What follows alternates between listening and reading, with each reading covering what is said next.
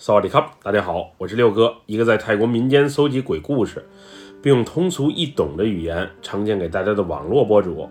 今天带给大家的故事名叫《偷窥的眼睛》，来自一位泰国野拉府朋友的分享。接下来，就让我们一起进入到这个故事当中。我叫阿耀，来自泰国南部的野拉府。我大学是在北兰府的一家皇家理工大学上的，毕业之后没有回老家。而是在曼谷的一家建筑公司找了一份工作，工资虽少，但是管吃管住，也算是和我所学的专业对口。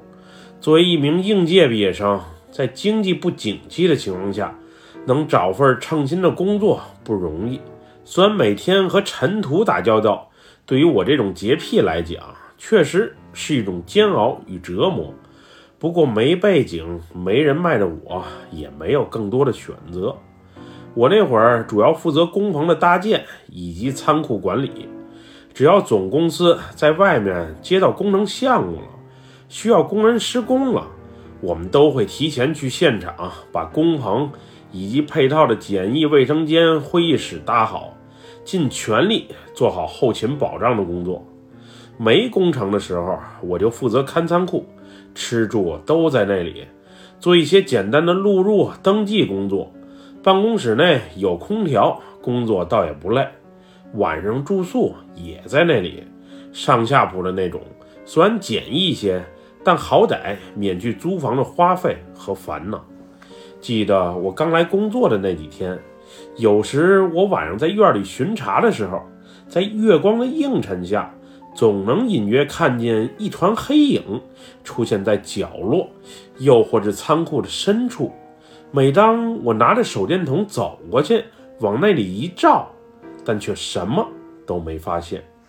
另外就是公司养的两条大狗，特别喜欢在凌晨时分乱叫，尤其是赶上什么佛节等公众假期，公司放假没人的时候，它们深夜时分更是叫得特别的欢实。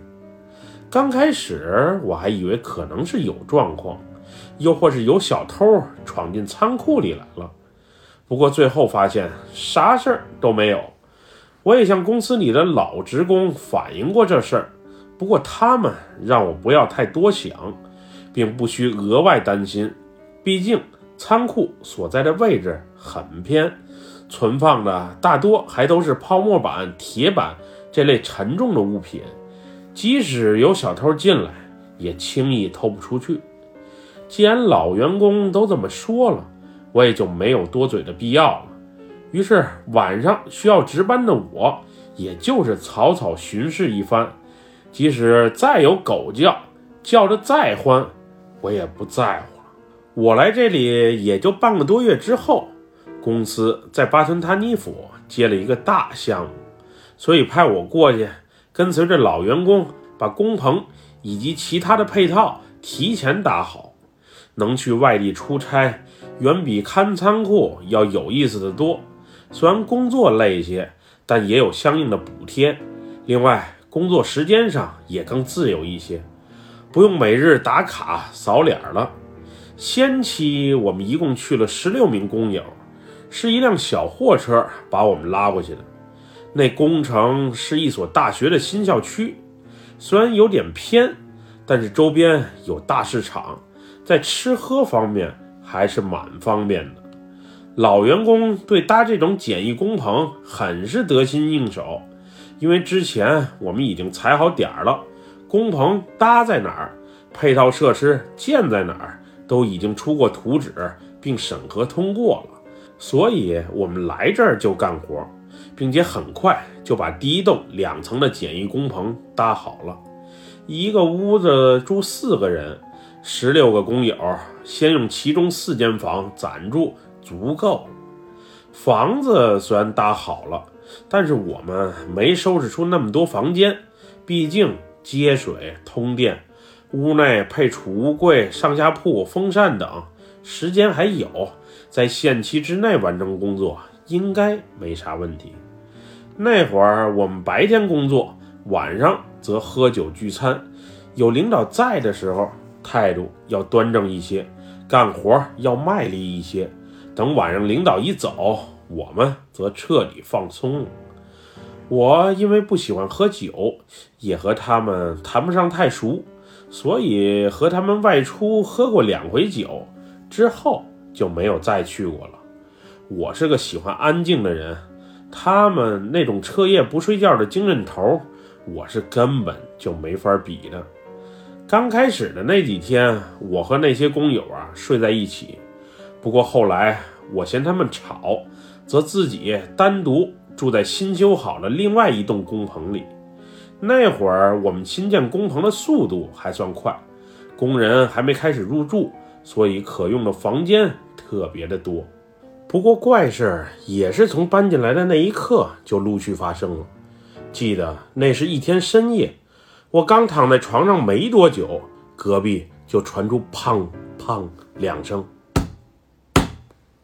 当时我还觉得奇怪。这栋房子没人住呀，这声音又是从哪里传来的呢？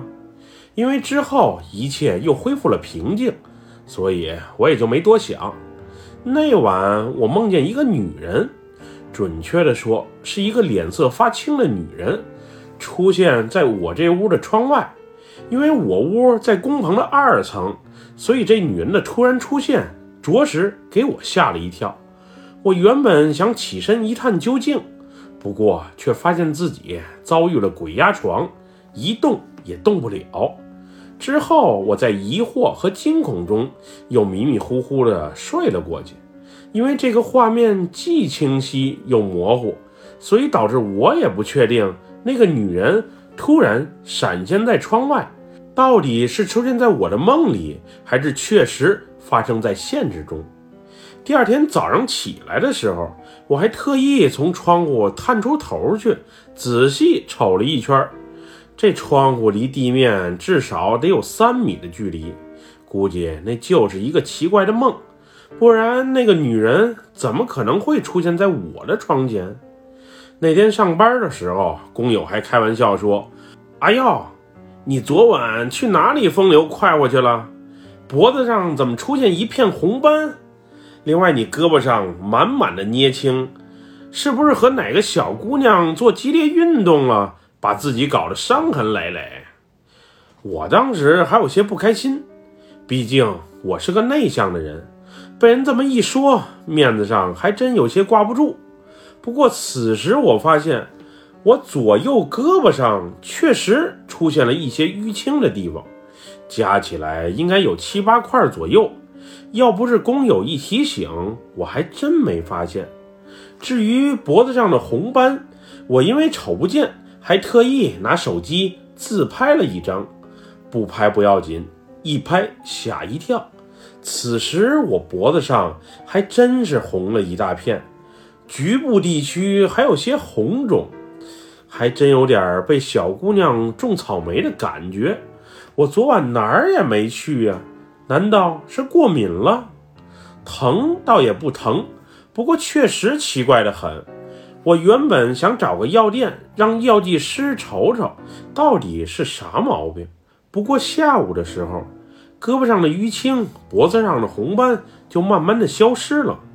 我估计可能昨晚吃的烤鱼，导致我过敏，所以也就没多想。那天我感到自己呀特别的累。尤其是脑袋懵懵的，于是连晚饭都没胃口吃，就回屋休息了。半夜，我被一阵凉风吹醒，紧接着是一阵晃动的声音。当时我想，这是起风了，要下暴雨的节奏。不过走到窗边一看，月亮特别的圆，夜晚的天空也挺晴朗，完全没有下雨的迹象啊。就在我再次准备回床上躺下睡觉的时候，我猛然发现，好像是有人在隔壁那屋，正透过房间泡沫板的缝隙往我这屋瞅着。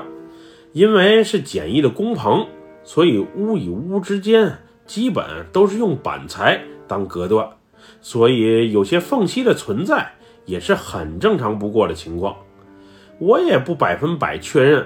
缝隙的内侧是个正在偷窥的眼睛，不过我有种强烈的感觉，他就是。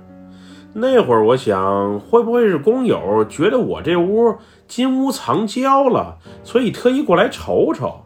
我自己搬出去住，不是为了藏女人，而是嫌你们吵。你们还真能联想。不过这都几点了，还不睡，还盯着我屋看，你们难道就不累吗？不过你看你的，我睡我的，我一个大小伙子还怕你们看？我原本想过去隔壁警告一下那些无聊的工友，不过仔细一想，还是算了。到时弄得大家都尴尬就不好了。多一事不如少一事，估计也看不了两眼，自己就会无趣的回去了。那天夜里，伴随着院里流浪狗的狂吠声，汪汪汪我再次被惊醒。我是个睡觉特别轻的人。有一点风吹草动都能给我吵醒的那种。这时屋内是黑乎乎的一片，窗外则狂风四起，阴云密布，还真是要下雨的节奏。我拿起床头的手机一瞅，现在已经是凌晨两点钟了。这时我想起了刚才在隔壁偷窥我的那只眼睛，于是借助着手机的光亮。往那里瞅了一眼，没想到那只眼睛没有消失，此时还在往我屋里瞅着。这人真是太无聊了，看我睡觉还一连看了好几个小时，你就不觉得烦吗？于是我大喊了一声：“差不多就得了，看什么看？大晚上的还让不让人睡觉了？”我这一声喊，那屋紧接着“咣当”一声。传出了凳子倒地的声音，当时我还有点纳闷儿，旁边屋子是我今天收拾的呀，灯刚刚装好，床还没来得及组装，怎么会有凳子倒立的声音呢？再说，除会议室外，我们就没配备凳子呀。这时我发现，刚才在缝隙旁一直盯着我的那只眼睛不见了。我觉得这一切发生的有些奇怪，好奇心最终驱使我，也从那个缝隙往隔壁屋瞅瞅，到底是什么情况？不瞅不要紧，一瞅吓一跳。此时我猛然发现，隔壁屋内竟有一具身体悬浮在屋中。因为泡沫板有些厚，角度问题使我看不见上面到底是啥情况。为什么这个人？能悬浮在空中。不过，当我联想到刚才凳子倒地的声音，我忽然意识到不好，莫非是有人在隔壁屋上吊了？于是我连短裤背心儿都来不及套上，穿着一条内裤就迅速拉开房门，冲到隔壁屋内。此时，我发现一个女人，一个留着乌黑长发并穿着一身白裙的女人。正吊在隔壁屋的房梁上，他怎么跑这儿来上吊自杀了？这女人是谁？刚才偷窥我的，难道是她？这个女人还不时发出呃呃呃呃的声音，仿佛就快要窒息了一样。我大声呼喊着：“救命！快来救命！这里有人自杀了！”然后一把抱起女人的双腿。试图让她能得到喘息的机会。那会儿我就觉得这女人实在是好沉，沉得我胳膊都快支撑不住了，还有些发麻的感觉。另外那时的我也感觉自己呼吸有些困难，脑瓜子更是嗡嗡的作响。我只求听到喊救命声的工友速速前来，好帮我一起把这个上吊自杀的女人。给救下来，我是快支撑不住了，也不知道等了多久，房门咣当一下被猛地推开了。刚才在屋里喝酒的工友终于来救我了。不过奇怪的是，他们此时都一脸惊恐地站在门口，但却没有任何人愿意进门帮我一把。那会儿我有些气愤。在我全身之力就快被耗尽之时，我大吼了一声：“赶紧，赶紧呀！快来救人！我真是快支撑不住了。不过他们好像听不到我的呼唤似的，还是站在那里无动于衷。后来发生的事儿我就不知道了。我最终因为体力耗尽，虚脱了过去。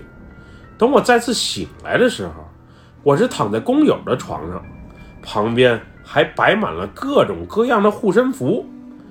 后来待我清醒之后，我才得知，刚才他们听见我的呼唤。就迅速跑上我那工棚的二楼，费了好半天的劲儿，才把我所在的那屋的屋门给推开的。推开屋门的那一刻，他们彻底震惊了。只见我双臂交叉在胸前，抱着紧紧的，眼神不仅有些呆滞，而且还莫名的说着什么。当时他们谁都不知道发生了什么，也没人敢靠近我。